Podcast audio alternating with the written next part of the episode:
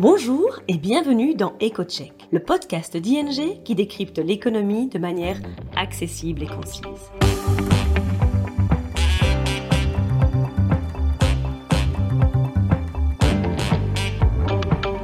Nos experts économistes se penchent toutes les deux semaines sur le sujet brûlant de l'actualité et on explique les conséquences économiques et financières pour vous ou votre entreprise.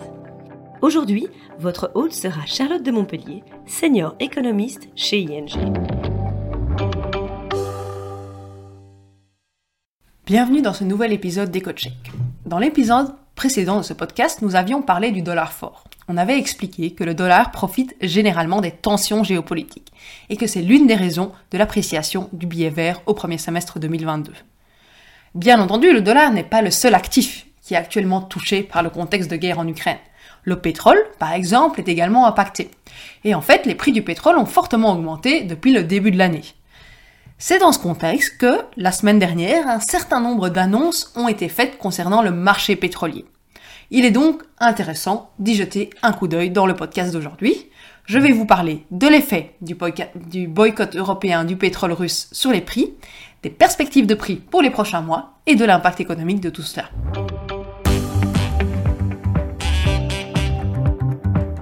Écoutons maintenant Charlotte et son analyse détaillée.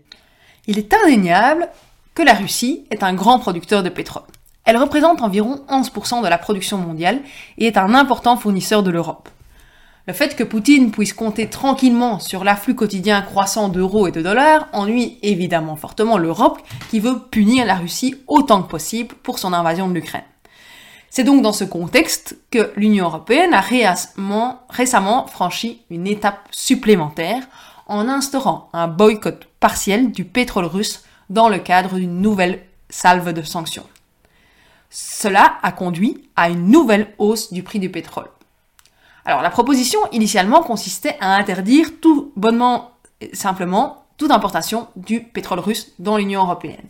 Toutefois, cette mesure s'est heurtée à la résistance de la Hongrie et à d'autres pays d'Europe euh, centrale et orientale qui sont fortement tributaires du pétrole provenant des oléoducs russes. Par conséquent, l'Union européenne a accepté d'exempter les importations via les oléoducs pour le moment et d'interdire uniquement les importations par voie maritime dans le courant des six prochains mois. Les importations de produits raffinés seront, elles, arrêtées dans les huit prochains mois. On parle donc d'un embargo progressif. Bien que les importations via les oléoducs soient exemptées de l'interdiction, il est quand même probable que nous assisterons à une réduction de ces flux via les oléoducs. Euh, par exemple, l'Allemagne et la Pologne ont indiqué qu'elles s'efforceront de réduire à zéro toutes les importations de pétrole russe. C'est important car ces deux pays sont les plus gros acheteurs de pétrole russe provenant de l'oléoduc Druzhba. En outre, l'exemption accordée aux importations via oléoduc est également susceptible d'être temporaire, l'Union européenne veut continuer à amener la Hongrie et d'autres pays à réduire leur dépendance à l'égard du pétrole russe sur une plus longue période. Alors c'est sûr que la Russie va essayer de vendre ailleurs le pétrole dont elle ne peut pas se débarrasser en Europe. Et la Chine et l'Inde sont déjà très intéressés par ce pétrole russe, surtout si cela peut se faire avec des sérieuses réductions de prix. Mais le problème, c'est qu'il est plus difficile de transporter le pétrole vers ces pays, car presque tous les oléoducs vont de la Russie vers l'Europe et pas vers l'Asie. Il est donc peu probable que tout le pétrole russe ne trouvera un autre chemin, ce qui va en fait réduire de facto l'offre de pétrole mondiale. C'est évidemment la raison pour laquelle les prix du pétrole se sont envolés au cours des, dernières semaines. Au début de l'année, hein, pour vous donner une idée, le prix du pétrole, pétrole tournait encore autour de 80 dollars le baril. Aujourd'hui, nous sommes au-delà de 125 dollars le baril, soit une augmentation de plus de 50%. On pourrait penser que les choses sont en train de s'améliorer. Après tout, l'OPEP s'est récemment réuni et a décidé d'augmenter plus fortement sa production de pétrole. Donc au lieu de l'augmentation habituelle d'environ 432 000 barils par jour, elle a convenu d'aller vers une augmentation de l'offre d'environ 648 000 barils par jour pour juillet et pour août. Elle a convenu d'augmenter cette production de façon proportionnelle entre tous les membres de l'OPEP+, dont évidemment la Russie. Ça peut sembler assez ironique. La Russie peut-elle vraiment augmenter sa production si elle ne s'est déjà pas écoulée toute son offre en raison de l'embargo? Mais à côté de ça, plus fondamentalement, la, question est de savoir si cette augmentation de la production se concrétisera. Le point essentiel est qu'un certain nombre des producteurs de l'OPEP+, ont déjà du mal à atteindre leurs objectifs de production depuis plusieurs mois, même avec les petites augmentations mensuelles que nous avons vues. Il est donc finalement peu probable que le groupe soit en mesure de réaliser ces augmentations d'offres plus agressives euh, au cours des deux prochains mois. Alors, la raison, c'est que la plupart des producteurs n'ont pas la capacité d'augmenter leur production bien au-delà de leur niveau actuel.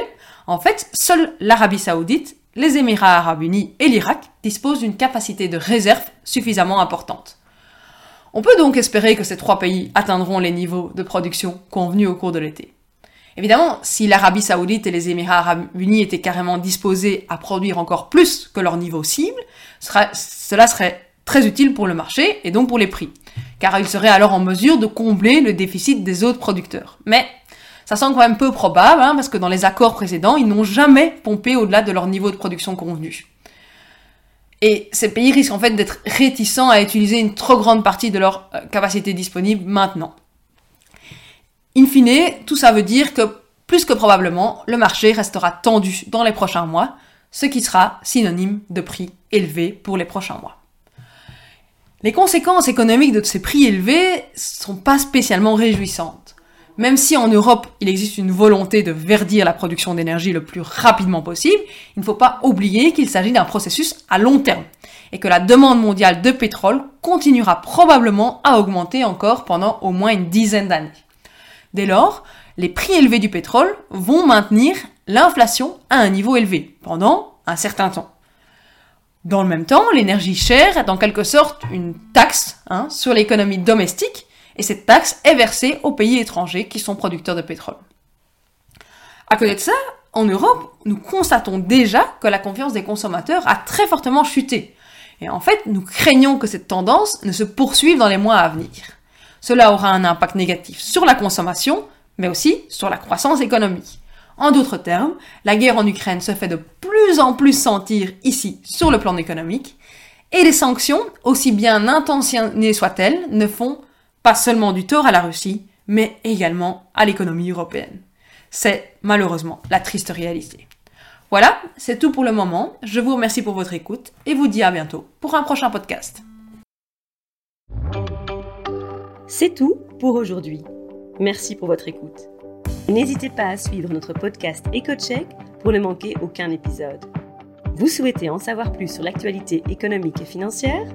Alors rendez-vous sur ing.be slash may-news et retrouvez toutes les analyses de nos experts.